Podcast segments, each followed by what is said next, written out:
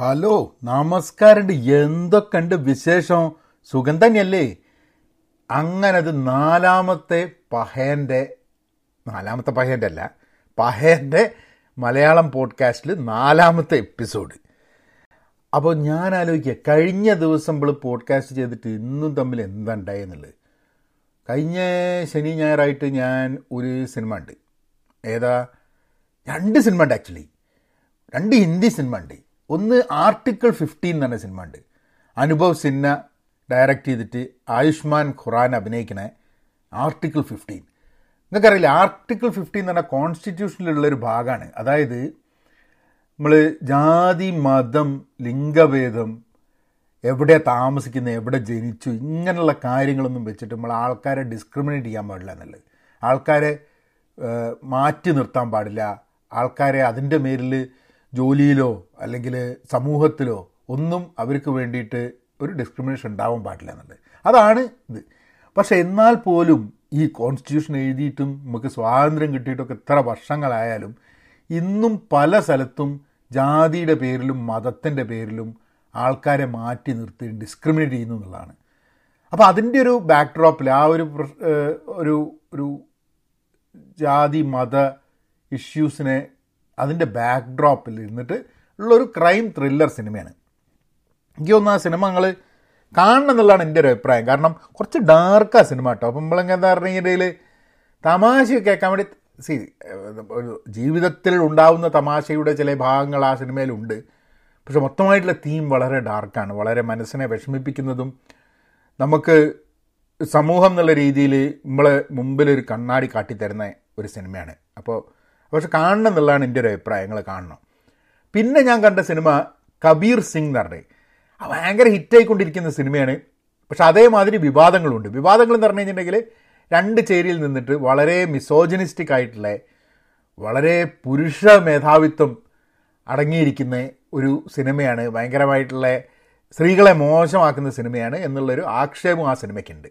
ഇതെനിക്ക് തോന്നുന്നു തെലുങ്കിലൊറ്റ അർജുൻ റെഡ്ഡി എന്ന് പറഞ്ഞ സിനിമേന്റെ ഹിന്ദിയാണ്. അപ്പോൾ കഴിഞ്ഞ ദിവസം ഞാൻ എന്തോ ഒരു എന്തോ ഒരു ചർച്ചയിൽ ഇങ്ങനെ അതിന് രണ്ട് അഭിപ്രായങ്ങൾ ഇങ്ങനെ കേട്ടു. സി എപ്പോഴും ആൾക്കാർ പറയും സിനിമ എന്ന് പറഞ്ഞാൽ സമൂഹത്തിനെ ഇൻഫ്ലുവൻസ് ചെയ്യില്ല എന്ന്. പക്ഷേ സിനിമ ഇൻഫ്ലുവൻസ് ചെയ്യും. നിങ്ങൾ കബീർ സിംഗ് കാണാൻ വേണ്ടി പോയി കഴിഞ്ഞിട്ടുണ്ടെങ്കിൽ കബീർ സിംഗിന്റെ ആ തിയേറ്ററിൽ ആ കബീർ സിംഗ് എന്ന് പറഞ്ഞ ക്യാരക്ടർ വളരെ മിസോജനിസ്റ്റിക് ആയിട്ടുള്ളൊരു ക്യാരക്ടർ സ്ത്രീകളെ മോശമായി പെരുമാറുന്ന സമയത്ത് സ്ത്രീകളോട് മോശമായി പെരുമാറുന്നതോ സ്ത്രീകളെ മോശമായി സംസാരിക്കുകയൊക്കെ ചെയ്യുന്ന സമയത്ത് കണ്ടമാനം ആണുങ്ങൾ കയ്യൊട്ടിയിട്ട് തപ്പൊട്ടിയിട്ട് ഗംഭീരം നിറയിട്ട്. ഏ? അപ്പോൾ അതൊരു ഇൻഫ്ലുവൻസ് തന്നെയാണ് അതിന്റെ കാരണം. പക്ഷെ അങ്ങനത്തെ സിനിമ എടുക്കാൻ പാടില്ല എന്നൊക്കെ പറഞ്ഞു കഴിഞ്ഞിട്ടുണ്ടെങ്കിൽ ചിലപ്പോൾ എനിക്ക് അറിഞ്ഞൂടാ. അതൊരു സിനിമയൊക്കെ എവിടെയൊക്കെ വെച്ചിട്ട് നമ്മൾ സെൻസർ ബോർഡിലിട്ട് കട്ട് ചെയ്തുകൊണ്ട് നിൽക്കുക പക്ഷെ ആ ഒരു സിനിമ എടുക്കുന്നത് വഴി നമ്മളെ സമൂഹത്തിൽ മിസോജിനിസം ഉണ്ടോ എന്നുള്ളതിനെ പറ്റിയിട്ടുള്ള ഒരു ചർച്ച നടക്കേണ്ട ഒരു ആവശ്യമുള്ള സംഭവമാണ്. അത് അത് ഈ സിനിമ എടുത്തില്ലായിരുന്നെങ്കിൽ അങ്ങനെ ഒരു ചർച്ച. ഇപ്പോൾ ഇപ്പോൾ ഈ സിനിമ നിങ്ങളൊരു ആ സിനിമ നിങ്ങൾ കണ്ടു കഴിഞ്ഞിട്ടുണ്ടെങ്കിൽ അതിലൂടെ ഒരു ആൾക്കാരുടെ റിയാക്ഷൻ കാണുന്ന സമയത്ത് നമുക്ക് മനസ്സിലാക്കാം. നമ്മളെ സമൂഹത്തിലുള്ള ഈ ഒരു മിസോജിനി ആണ് ആ സിനിമയിലും കാണിച്ചിട്ടുള്ളത്. അത് ഹീറോ ആണ് അത് ചെയ്യുന്നത് എന്നുള്ളതാണ്. അപ്പോൾ സിനിമ എടുക്കരുതെന്ന് പറയുന്നതിനെക്കാട്ടും ആ സിനിമയെ എന്തുകൊണ്ട് ആ സിനിമ വിജയിക്കുന്നു? എന്നുള്ളതും ആ സിനിമയുടെ സാധനത്തിൽ അത് എന്തെങ്കിലും സമൂഹത്തിന്റെ സമൂഹത്തിന്റെ പ്രതിഫലനം അതിലുണ്ടോ എന്നുള്ള കാര്യം അന്വേഷിച്ച് നോക്കണം എന്നുള്ളതാണ് എനിക്ക് തോന്നുന്നത്. ആ ഒരു ചർച്ചേന്റെ ഭാഗമാണ്. പക്ഷെ സിനിമേന്റെ ഏറ്റവും നല്ലൊരു ഭാഗം ഞാൻ കണ്ട് ഷാഹിദ് കപൂർ എന്നുള്ള നടനാണ്. അതായത് ഒരു പതിനഞ്ച് പതിനാറ് കൊല്ലം മുമ്പേ തന്നെയാണെന്ന് തോന്നുന്നു മൂപ്പര് ഒരു ചോക്ലേറ്റ് കുമാരനായിട്ട് ഇങ്ങനെ വന്നേ ആടിപ്പാടി മരഞ്ചിട്ടി പ്രേമവും കാര്യങ്ങളൊക്കെ ചെയ്ത്. അത് കഴിഞ്ഞിട്ട് മൂപ്പര് കഴിഞ്ഞൊരു എനിക്ക് തോന്നുന്നൊരു നാല് വർഷത്തിനുള്ളിൽ വളരെ വ്യത്യസ്തമായിട്ടുള്ള കുറേ കഥാപാത്രങ്ങൾ ചെയ്ത്. കമീനെ ഹൈദർ പിന്നെ ഈ സിനിമ. എനിക്കൊന്ന് പണ്ട് മൂപ്പർ വന്ന സമയത്ത് ഞാൻ വിചാരിച്ചു പങ്കജ് കപൂറിന്റെ ആ ഒരു അഭിനയമൊന്നും പിന്നെ കിട്ടുന്നില്ല ആ ഒരു ലുക്കും അല്ലല്ലോ. ഭയങ്കര പങ്കജ് കപൂറിന്റെ സിനിമയെ കണ്ടു കഴിഞ്ഞിട്ടുണ്ടെങ്കിൽ മൂപ്പര് ആ ഒരു നിറഞ്ഞിക്കൂലേ സ്റ്റേജിൽ സ്ക്രീനിൽ അപ്പോൾ പക്ഷേ ഇപ്പോൾ മൂപ്പര് മൂപ്പരെ സിനിമ കാണുന്ന സമയത്താണ് അതിന്റെ ഒരു അതിന്റെ ഒരു വ്യത്യാസം. പങ്കജ് കപൂറിന്റെ ആ ലെവൽ ഓഫ് ആക്ടിങ്ങിൽ നല്ല കഴിവും. പിന്നെ ഷാഹിദ് കപൂർ എനിക്ക് തോന്നുന്നു വളരെ കമ്മിറ്റഡ് ആയിട്ട് ധാരാളം എഫേർട്ട് എടുത്തിട്ട് റോളുകൾ ചെയ്യുന്ന അതിന് വേണ്ടിയിട്ടുള്ളൊരു കമ്മിറ്റ്മെന്റ് അയാളുടെ ആക്ടിങ്ങിലും പോയി കാണാൻ പറ്റുന്ന എനിക്ക് തോന്നുന്നത് അപ്പോൾ ഈ രണ്ട് സിനിമയും കണ്ട്. ഇത് മാത്രമേ കണ്ടുള്ളൂ. അല്ല കേട്ടോ ഞാൻ വേറെ രണ്ട് സിനിമ ഉണ്ട് പണ്ടാറടങ്ങ എന്റെ ആൾക്കാർ ചങ്ങായിക്ക് വേറെ പണിയൊന്നുമില്ല. ഫുൾ ടൈം സിനിമ ഉള്ളതാണ് ഫുൾ ടൈം സിനിമ ഉള്ളല്ല നമ്മൾ ശനി ഞായറും സിനിമ കാണാൻ പോവും. പിന്നെ മോന് മോക്കൊക്കെ ഹോളിഡേ ആയതുകൊണ്ട് ഓലയും കൊണ്ട് സാധാരണ ദിവസങ്ങൾ വൈകുന്നേരം ചിലപ്പോൾ പോകും അപ്പോൾ മോനെയും കൊണ്ട് നമ്മൾ ഈ സിനിമ ആണ് പോയി. പെറ്റ്സ് ലൈഫ് എന്നുണ്ട് പാർട്ട് ടു അത് പക്ഷേ ആ സിനിമേന്റെ ഉള്ളിൽ കയറി എനിക്കൊരു കോൾ ഉണ്ടായിരുന്നു ഒരു ഓഫീസ് അഞ്ച് മണിക്ക് എത്തുന്നതിന് സിനിമയ്ക്ക് പോയത്. അപ്പോൾ എനിക്കൊരു ഓഫീസിന്റെ ഒരു കോൾ ഉണ്ടായിരുന്നു ആ കോൾ കണ്ടിന്യൂ ചെയ്ത് പോയിട്ട് ഞാൻ സിനിമേന്റെ പകുതിയും പുറത്ത് നിന്നിട്ട് ഫോണിലായിരുന്നു ഇതിൽ പോയി സിനിമ ഉണ്ട് വൈഫും മോനും പോയി സിനിമ ഉണ്ട് പിന്നെ അത് കുഴപ്പമുണ്ടായില്ല കേട്ടോ. ഞാൻ അവസാനം കണ്ട എന്താ പറയുക ഒരു ഹാഫ് പാർട്ട് നിന്ന് സിനിമ കണ്ടപ്പോൾ കുഴപ്പം തോന്നിയില്ല. പിന്നെ നമ്മൾ സ്പൈഡർമാൻ കണ്ട്. സ്പൈഡർമാൻ ഫാർ അവേ എന്നാണ് മൂപ്പര് പാരീസിലൊക്കെ പോയി ഭയങ്കര ഗംഭീര പരിപാടി. അത് രണ്ട് രണ്ടര മണിക്കൂറിന്റെ സിനിമയാണ് അതും കണ്ട്. അപ്പോൾ അങ്ങനെ നാല് സിനിമ നമ്മൾ കണ്ട്. അതാണ് ഈ ആഴ്ചയിൽ ഒരു നടന്നൊരു സംഭവം. പിന്നെന്താണ് ഈ ആഴ്ച? ഈ ആഴ്ച എന്ന് പറഞ്ഞു കഴിഞ്ഞിട്ടുണ്ടെങ്കിൽ ബഷീറിന്റെ ഇരുപത്തഞ്ചാം ചരമവാർഷികം. അതായത് രണ്ടായിരത്തി പത്തൊമ്പത് ഇരുപത്തഞ്ച് വർഷം കഴിയാണ് ബഷീർ മരിച്ചിട്ട്. അപ്പോൾ ബഷീറിന്റെ പറ്റിയിടുമ്പോൾ ഒരു വീഡിയോ ഉണ്ടാക്കി. ആ വീഡിയോ ഉണ്ടാക്കുന്നതിന്റെ ഭാഗമായിട്ട് ചില ആൾക്കാരിനോട് പറഞ്ഞേ ഏ നിങ്ങൾ ബഷീറിനെ സാർന്ന് വിളിച്ചില്ലല്ലോ എന്ന് ചെന്താ ചെയ്യുക ഈ സാർ എന്നൊക്കെ വിളിക്കുക എന്നൊക്കെ പറഞ്ഞു കഴിഞ്ഞാൽ നിങ്ങളൊന്ന് ആലോചിക്കുക ബഷീർ സാർ. പാത്തുമ്മയുടെ ആട് എഴുതിയ ബഷീർ സാർ. കേൾക്കുമ്പോൾ തന്നെ ഒരു വല്ലാത്തൊരു എന്തോമായിരുന്നില്ലേ അപ്പം ഞാൻ ചെങ്ങായിനോട് ചോദിച്ചു ഇജ്ജെന്താ ഇങ്ങനെ പറയുന്നത്? എനിക്ക് ബഷീറിന്റെ പുസ്തകം വായിച്ചു? സത്യം പറഞ്ഞ ചെങ്ങായി ബഷീറിന്റെ പുസ്തകമൊന്നും വായിച്ചിട്ടില്ല. ബഷീറിന്റെ പുസ്തകം വായിച്ചിട്ടില്ല പക്ഷേ സാറിന് വിളിക്കണം ബഷീറിനെ എന്നാണ്. അപ്പോൾ ഞാൻ പറഞ്ഞു പുസ്തകം വായിച്ച ആൾക്കാരോ ബഷീറിന്റെ ജീവിതത്തിനെ പറ്റി അറിഞ്ഞ ആൾക്കാരോ ആരും ബഷീറിനെ സാറെന്ന് വിളിക്കൂല. സുൽത്താനെ എന്ന് വിളിക്കും. എന്ത്? ബേപ്പൂർ സുൽത്താനെ. അപ്പോൾ സത്യം പറഞ്ഞാൽ സോഷ്യൽ മീഡിയേന്റെ വലിയൊരു സംഭവമാണ്. കാരണം പല ആൾക്കാരും വായിച്ചിട്ടില്ല ആൾക്കാർ അറിഞ്ഞൂടാ സോഷ്യൽ മീഡിയയിൽ ട്രെൻഡിങ് കുറേ ആൾക്കാർ ഇങ്ങനെ അയക്കുന്നുണ്ട് അപ്പം അയ്യോ അതിനെപ്പറ്റി ഇമ്പളെന്തേ പറഞ്ഞില്ല? ഇമ്പളും വിവരമില്ലാത്ത ആളായി പോവില്ല വിചാരിച്ച് നമ്മൾ ബഷീർ ബഷീർ എന്ന് പറഞ്ഞിരിക്കുക അങ്ങനെ നോക്കിയിട്ട് കാര്യമില്ല. കാരണം നിങ്ങൾ ആലോചിച്ച് നോക്ക് ബഷീറിനെ സാറിന് വിളിച്ച് ബഹുമാനിക്കണം എന്നും പറഞ്ഞ് ബഷീറിന്റെ കഥകൾ വായിക്കാത്ത ഒരാളെ ബഷീറുണ്ടല്ലോ ആട്ടിത്തുപ്പിയായിട്ട് പായിപ്പിക്കും. ഏ അതാണ് സ്ഥിതി. പിന്നെ സാർവിളി എന്നൊക്കെ പറഞ്ഞു കഴിഞ്ഞാൽ എനിക്ക് കുറേ നമ്മളെ ബ്രിട്ടീഷ് ആ ഒരു സെറ്റപ്പിന്റെ പ്രശ്നമാണ് ഈ സാർവിളി എന്ന് എനിക്ക് വന്ന്. കാരണം എന്താണെന്ന് പറഞ്ഞു കഴിഞ്ഞിട്ടുണ്ടെങ്കിൽ ഇപ്പോൾ ഇവിടെയൊക്കെ അമേരിക്കയിൽ ഞാൻ കണ്ടിട്ടുണ്ട്. എങ്ങനെയാണെന്ന് പറഞ്ഞു കഴിഞ്ഞാൽ നമ്മളിപ്പോൾ പോലീസ് പിടിക്കുകയാണ്. നമ്മൾ വണ്ടി ഓടിച്ചു കൊടുക്കണേ സ്പീഡ് ചെയ്തിട്ട് പോലീസ് പിടിക്കുമ്പോൾ പോലീസ് വന്നിട്ട് അറിയാം sir can I see your license ആ പോലീസ് ഇമ്പളെ സാറിന് വിളിക്കും. അവിടെ പോലീസിനെയാണ് നമ്മൾ സാറിന് വിളിക്കുക. പിന്നെ നമ്മളും പോലീസിനെ സാറിന് വിളിക്കും. എല്ലാവരും അങ്ങോട്ടും ഇങ്ങോട്ടും സാർ വിളിക്കും. അപ്പോൾ ഈ ഈ ബഹുമാനം എന്നൊക്കെ പറയാം പരസ്പര ബഹുമാനം വേണം അല്ലാണ്ട് ഒരു പൊസിഷനിൽ ഇരിക്കുന്ന ആൾക്കാരോ ജീവിതത്തിൽ എന്തെങ്കിലും നേടിയ ആൾക്കാരോ ഭയങ്കര കഴിവുള്ള ആൾക്കാരോ ഇവർക്ക് മാത്രമല്ലല്ലോ ബഹുമാനം വേണ്ടു. എല്ലാവർക്കും വേണ്ട ബഹുമാനം? ബഹുമാനത്തിനുള്ള അവകാശം ഏതൊരു മനുഷ്യനും ബഹുമാനത്തിനുള്ള അവകാശമുണ്ട്. ഒരു മനുഷ്യൻ എന്നുള്ള രീതിയിലുള്ള ബഹുമാനമുണ്ട്. ആ ഒരു ബഹുമാനമൊക്കെ തന്നെയാണുള്ളത് പിന്നെ നമുക്ക് ഇഷ്ടം വരും. സ്നേഹത്തിൽ നിന്നും വരുന്നൊരു ബഹുമാനം വരും. ബഷീറിന്റെ ഒക്കെ കഥകളിൽ നിന്നും കഥാപാത്രത്തിൽ നിന്നും മൂപ്പര് എഴുതിയ ആശയങ്ങളിൽ നിന്നും ഇങ്ങനെ കുറേ കാര്യങ്ങളൊക്കെ മൂപ്പരെ കഥകളോടുള്ള സ്നേഹം അങ്ങനെയൊക്കെയാണ് ബഹുമാനം വരുന്നത്. എന്തായാലും അതാണ് കിടക്കട്ടെ. രസം എനിക്ക് ഭയങ്കര തമാശ തോന്നി. ബഷീറിന്റെ പുസ്തകം വായിച്ചിട്ടില്ല. ഇരുപത്തഞ്ചാം ചർമ്മ ചർമ്മവാർഷികത്തിന് നമ്മളൊരു വീഡിയോ ഇട്ടപ്പോൾ അതിൽ സാറ് വിളിക്കാത്തതിന് ബഹുമാനം കുറഞ്ഞു ചെയ്യുന്നുണ്ട് പക്ഷേ എന്താ ചെയ്യുക അങ്ങനെ ആ ഒരു സംഭവം നടന്നു. മാത്രമല്ല നമ്മൾ ഇവിടെ സർഗവേദി എന്ന് പറഞ്ഞൊരു ചെറിയൊരു കൂട്ടായ്മ ഉണ്ട് ആ കൂട്ടായ്മയുടെ ഭാഗമായിട്ട് നമ്മൾ കുറച്ച് ആൾക്കാരെ കൂടി കൂടി ബഷീറിന്റെ കഥകളെ പറ്റി സംസാരിക്കുകയൊക്കെ ചെയ്ത്. അതാണ് വേറൊരു സംഭവം കാണുന്നത്. പിന്നെ നമുക്ക് വേറെ പറയാം. ഒരു മിനിറ്റ്. ഞാൻ നിങ്ങൾക്കൊരു കവിത കേൾപ്പിച്ചു തരാം ടർക്കിഷ് കവിയാണ്. ഓർഹാൻ വേലി കാനിക്. മൂപ്പരുടെ ഒരു കവിത ഉണ്ട്. മൂപ്പര് കവിത മൂപ്പര് ആയിരത്തി തൊള്ളായിരത്തി പതിനാലിൽ ജനിച്ചിട്ട് ആയിരത്തി തൊള്ളായിരത്തി അമ്പതിൽ മരിച്ചു. മുപ്പത്താറ് വയസ്സ്. മൂപ്പരുടെ ഗാരിപ്പ് മൂവ്മെന്റ് എന്ന് പറഞ്ഞിട്ടൊരു മൂവ്മെന്റ് അതായത് ടർക്കിഷ് കവികളുടെ അതായത് അന്നുണ്ടായിരുന്ന ടർക്കിഷ് കവിതയിൽ നിന്നും വ്യത്യസ്തമായിട്ട് കവിതകൾ എഴുതാൻ വേണ്ടിയിട്ട് ഗാരിപ്പ് മൂവ്മെന്റ് എന്ന് പറഞ്ഞിട്ട് മൂന്ന് പേര് അതായത് ഓർഹാൻ വേലി കാനിക്ക് മേലി ഷെവ്ഡെ ഒക്ടൈ റിഫാത്ത് അങ്ങനെ മൂന്ന് പേര് കൂടിയിട്ടാണ് ഈ ഈ ഒരു ഗ്രൂപ്പ് ഗാരിപ്പ് മൂവ്മെന്റ് എന്നാണ് തുടങ്ങിയത് അങ്ങനെ ഗാരിപ്പ് മൂവ്മെന്റ് തന്നെ തുടങ്ങിയിട്ട് ഇവരെന്ത് ചെയ്തതെന്ന് പറഞ്ഞു കഴിഞ്ഞിട്ടുണ്ടെങ്കിൽ ഇവരിങ്ങനെ വളരെ വ്യത്യസ്തമായിട്ടുള്ള ലിറ്ററേച്ചർ പോയട്രിയിൽ ഒരു മൂവ്മെന്റ് ടർക്കിഷ് കവിതകളിൽ ഒരു മൂവ്മെന്റ് ഉണ്ടാക്കുക ചെയ്ത് അത് കഴിഞ്ഞിട്ട് പിന്നെ മുപ്പത്താറാം വയസ്സിൽ ഒർഹാൻ വേലി കാനിക്ക് മരിച്ചു കഴിഞ്ഞിട്ട് പിന്നെ ബാക്കി രണ്ടുപേരും അത് ഗാരിപ്പ് മൂവ്മെന്റ് ആയിട്ട് തന്നെ കൊണ്ടുനടന്നില്ല അവർ അവരുടെ ശൈലികളുമായിട്ട് കവിതകൾ എഴുതി തുടങ്ങി. പക്ഷേ മൂപ്പരുടെ ഒരു കവിത ഉണ്ട് നല്ല ദിവസങ്ങൾ എന്ന് പറഞ്ഞിട്ട് ഫൈൻ ഡേയ്സ് എന്ന് പറഞ്ഞിട്ട്. അപ്പോൾ ഫൈൻ ഡേയ്സ് എന്നാണ് കവിത. അപ്പോൾ ഞാൻ അത് ഞാൻ ഇംഗ്ലീഷിൽ നിന്ന് മലയാളത്തിലേക്ക് കുറച്ച് കാലം മുമ്പേ ഒന്ന് പരിഭാഷപ്പെടുത്തിയിനെ. അത് ഞങ്ങൾ കേൾപ്പിച്ചുതരാം. നല്ല ദിവസങ്ങൾ. ഈ നല്ല ദിവസങ്ങളാണ് എന്റെ നാശം. ഇങ്ങനെയൊരു ദിവസം ഞാൻ രാജിവെച്ചു. പയസ് ഫൗണ്ടേഷനിലുള്ള എന്റെ ജോലി.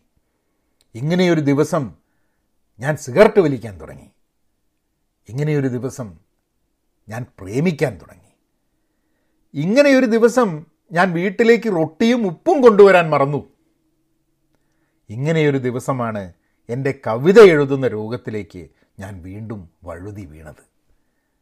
ഈ നല്ല ദിവസങ്ങളാണ് എന്റെ നാശം.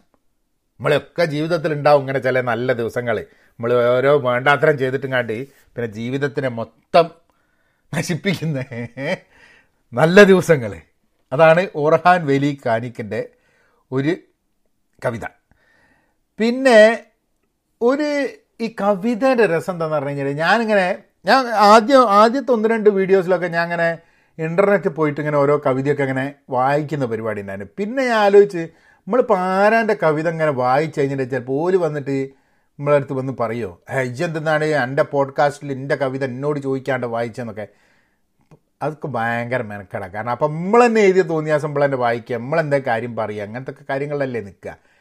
അപ്പം അങ്ങനെ മലയാളം പോഡ്കാസ്റ്റ് ഇത് രസം കേട്ടോ. ഞാൻ ഈ മലയാളം പോഡ്കാസ്റ്റ് മലയാളം പോഡ്കാസ്റ്റ് എന്ന് പറഞ്ഞിട്ട് ഇങ്ങനെ കുറേ കാലമായി ഇങ്ങനെ അന്വേഷിച്ച് നടക്കണേ. പക്ഷേ ഇപ്പോഴാണ് മനസ്സിലായത് മലയാളം പോഡ്കാസ്റ്റ് എന്ന് പറഞ്ഞ് ഞാൻ അന്വേഷിച്ച് നോക്കുന്ന സമയത്ത് എല്ലാം കാണുന്നത് ഒന്നെങ്കിലും മതപ്രഭാഷണങ്ങൾ ബൈബിളിന്റെ വർത്തമാനം അങ്ങനത്തെ കുറേ കാര്യങ്ങളാണ്. അല്ലാണ്ട് മലയാളത്തിൽ ഒരുമ്പളെ റേഡിയോയിലൊക്കെ കാണുന്ന മാതിരി പോഡ്കാസ്റ്റ് ഇല്ല.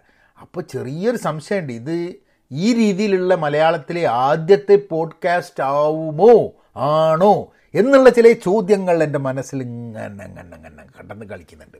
പക്ഷെ എന്നാലും അങ്ങനെ ഒരു വീരവാദം മുഴക്കുന്നത് ശരിയല്ല എന്നുള്ളതുകൊണ്ട് നമ്മൾ പറയുന്നില്ല. നമ്മളിതിനെ Malayalam first first Malayalam podcast എന്ന് പറയുന്നതിന് പകരം നമ്മൾ പഹയൻസ് മലയാളം പോഡ്കാസ്റ്റ് തന്നെ പറഞ്ഞു. കാരണം എന്താ വെച്ചാൽ ഇനി ഭാരം എന്ന് പറഞ്ഞാലോ ഏ പിന്നെ ഇജ്ജൊന്നല്ല ഫസ്റ്റ് ഞാനാ ഫസ്റ്റ് എന്ന് പറഞ്ഞാലോ? കാരണം ഫസ്റ്റ് അടിക്കാൻ ആൾക്കാർക്ക് ഭയങ്കര ഇൻട്രസ്റ്റാണ് എല്ലാവർക്കും ഫസ്റ്റ് അടിക്കണം? പക്ഷെ എല്ലാവരും ഓടിക്കഴിഞ്ഞിട്ടുണ്ടെങ്കിൽ എല്ലാവർക്കും ഫസ്റ്റ് അടിക്കാൻ പറ്റില്ലല്ലോ ഇപ്പോൾ ഫസ്റ്റ് അടിക്കുന്ന ആൾക്കാർ മനസ്സിലാക്കേണ്ട ഒരു സാധനം എന്താണെന്ന് പറഞ്ഞാൽ ചില ആൾക്കാരൊക്കെ സെക്കൻഡും തേർഡും ഒക്കെ ആവാൻ തയ്യാറായതുകൊണ്ടാണ് ഒരാൾ ഫസ്റ്റ് അടിക്കുന്നത്. അപ്പോൾ ഒരു ഒരു ഓട്ടത്തിന്റെ ഭാഗമാവുക എന്നുള്ളത് തന്നെ വലിയൊരു കാര്യമാണ്. ഫസ്റ്റ് അടിച്ചോ സെക്കൻഡ് അടിച്ചോ എന്നുള്ളത് ഒരു കാര്യമല്ല. അപ്പോൾ നിങ്ങളും നിങ്ങളെ പോഡ്കാസ്റ്റ് തുടങ്ങുക എല്ലാ സാധനവും തുടങ്ങുക. നമ്മളെ ഭാഗത്ത് നമ്മളെ കൊണ്ട് ചെയ്യാൻ പറ്റുന്ന കാര്യങ്ങൾ നമ്മൾ ചെയ്യുക. ഇതൊക്കെയല്ലേ അതിന്റെ രസമോ നിങ്ങൾക്ക് ഞാൻ എന്റെ ഒരു കവിത ഞാൻ കേൾപ്പിച്ചു തരാം നേരത്തെ ഉള്ളത് പ- പരിഭാഷയായിരുന്നു. അതിന്റെ ആശയം ഒക്കെ ഓർഹാൻ വേലി കാണിക്കേണ്ടതാണ്. അപ്പോൾ ഈ ഒരു കവിത എന്ന് പറഞ്ഞു കഴിഞ്ഞിട്ടുണ്ടെങ്കിൽ അതിന്റെ പേരൊക്കെ എന്ന് പറഞ്ഞാൽ ഒമ്പോ ജിമട്ടം പേരാണ്. ഞാനിത് എനിക്ക് വട്ടം തോന്നും ഇമ്മാതിരി കവിതയ്ക്ക് ഇങ്ങനെ പേര്. പേര് അങ്ങ് വായിച്ചു തരാം കേട്ടോ പശ്ചാത്താപത്തിന്റെ അസ്വസ്ഥ ഇടവേളകൾക്കിടയിൽ. എന്റെ അമ്മോ ഇമാതിരി പേരൊക്കെ ഒരു കവിതയ്ക്ക് ഇടണം തന്നെ ഇതെന്താ പ്രശ്നം എന്ന് പറഞ്ഞു കഴിഞ്ഞാൽ മലയാളം മലിങ്ങനെന്ന് അറിയില്ല എനിക്ക് അപ്പോൾ ഞാൻ ആകെ നാല് വർഷമായിട്ട് മലയാളം പഠിച്ചിട്ടുള്ളൂ. അപ്പോൾ ഈ നാല് വർഷം മലയാളം പഠിക്കുമ്പോൾ ഒരു കവിത എഴുതുമ്പോൾ കവിത കടിച്ചാൽ പൊട്ടാത്ത കുറേ വലിയ വാക്കൊക്കെ ഉപയോഗിക്കണം എന്നുള്ള ഒരു തോന്നൽ വരും ചില സമയത്ത്. അങ്ങനെയൊക്കെയാണ് തോന്നുന്നത്. സെപ്റ്റംബർ ഒന്ന് രണ്ടായിരത്തി പതിനേഴിലോട്ട് എഴുതിയത് അത്. പശ്ചാത്താപത്തിന്റെ അസ്വസ്ഥ ഇടവേളകൾക്കിടയിൽ. അതായത് ഇടവേളകളുണ്ട് ഇത്രേ പശ്ചാത്താപത്തിന്റെ കുറേ ജീവിച്ചു കഴിഞ്ഞിട്ടുണ്ടെങ്കിൽ പശ്ചാത്താപത്തിന്റെ ഒരു ഒരു ഇത് വരും. അപ്പം പശ്ചാത്താപത്തിന്റെ ഇടവേളയ്ക്ക് ഇടയിൽ ഒരു അസ്വസ്ഥത ഉണ്ട്. അതാണ് ഇവൾ പറയുന്നത്. അല്ലെങ്കിൽ മനസ്സിലായി എനിക്ക് അറിഞ്ഞോ എങ്കിൽ ഇപ്പോൾ വായിച്ചു നോക്കുമ്പോൾ വലിയ മനസ്സിലാവുന്നില്ല. നമുക്ക് എന്നാലും വായിച്ചു നോക്കാം. ബാക്കി പിന്നെ പറയാം. പശ്ചാത്താപത്തിന്റെ അസ്വസ്ഥ ഇടവേളകൾക്കിടയിൽ. അപ്പോൾ കവിതയാണ് കേട്ടോ. പശ്ചാത്താപത്തിന്റെ അസ്വസ്ഥതകളുടെ ഒരു ചെറിയ ഇടവേള. പിന്നീട് അത് അപ്രത്യക്ഷമാകുന്നു. ഇതുവരെ നിങ്ങൾ ചെയ്തതെല്ലാം നിർദോഷവും പൂർണവുമായിരുന്നു എന്ന പോലെ. എല്ലാം കൃത്യമായി ആസൂത്രണം ചെയ്ത് ഒരു കുറവുമില്ലാതെ നിറവേറ്റിയ പോലെ. ജീവിതം നിങ്ങൾ പുസ്തകത്തിൽ നിന്നും വായിച്ചെടുക്കുന്ന ഒന്നാണെന്ന പോലെ. അല്പം കഴിഞ്ഞ് നിങ്ങൾ വീണ്ടും ഓടുന്നു. അടുത്ത ചെറിയ ഇടവേളയെ ലക്ഷ്യമാക്കി. മുകളിൽ ആ പശ്ചാത്താപത്തിന്റെ അസ്വസ്ഥത വീണ്ടും നിഴലിക്കുന്നു. നമ്മളെല്ലാവരും ഒരിക്കൽ മരങ്ങൾ തിങ്ങുന്നിടത്തേക്ക് നടന്നു പോകും നമ്മളെല്ലാവരും ഒരിക്കൽ മരങ്ങൾ തിങ്ങുന്നിടത്തേക്ക് നടന്നു പോകും കൊഴിഞ്ഞ ഇലകളിൽ നിഴലുകൾ വീഴാത്തൊരു ഇടത്തേക്ക്. കൊഴിഞ്ഞ ഇലകളിൽ നിഴലുകൾ വീഴാത്തൊരിടത്തേക്ക് മറ്റുള്ളവരെ സന്തോഷിപ്പിക്കാൻ കഥകൾ പറയേണ്ടാത്ത ഒരിടത്തേക്ക്. നമ്മളെല്ലാവരും ഒരിക്കൽ മരങ്ങൾ തിങ്ങുന്നിടത്തേക്ക് നടന്നു പോകും കൊഴിഞ്ഞ ഇലകളിൽ നിഴലുകൾ വീഴാത്തൊരിടത്തേക്ക്. മറ്റുള്ളവരെ സന്തോഷിപ്പിക്കാൻ കഥകൾ പറയേണ്ടാത്ത ഒരിടത്തേക്ക്. പക്ഷേ ഇന്ന് നമ്മളെല്ലാം സമ്മതിച്ചേ തീരൂ. പക്ഷേ ഇന്ന് നമ്മളെല്ലാം സമ്മതിച്ചേ തീരൂ. കാരണം എല്ലാ പശ്ചാത്താപത്തെയും പിന്തുടർന്നുകൊണ്ട് സാഫല്യത്തിന്റെ കെട്ടിച്ചമച്ചൊരു ബോധം നമുക്കൊപ്പമുണ്ട്. എല്ലാ പശ്ചാത്താപത്തെയും പിന്തുടർന്നുകൊണ്ട് സാഫല്യത്തിന്റെ കെട്ടിച്ചമച്ചൊരു ബോധം നമുക്കൊപ്പമുണ്ട്. അപ്പോൾ ആ അസ്വസ്ഥത?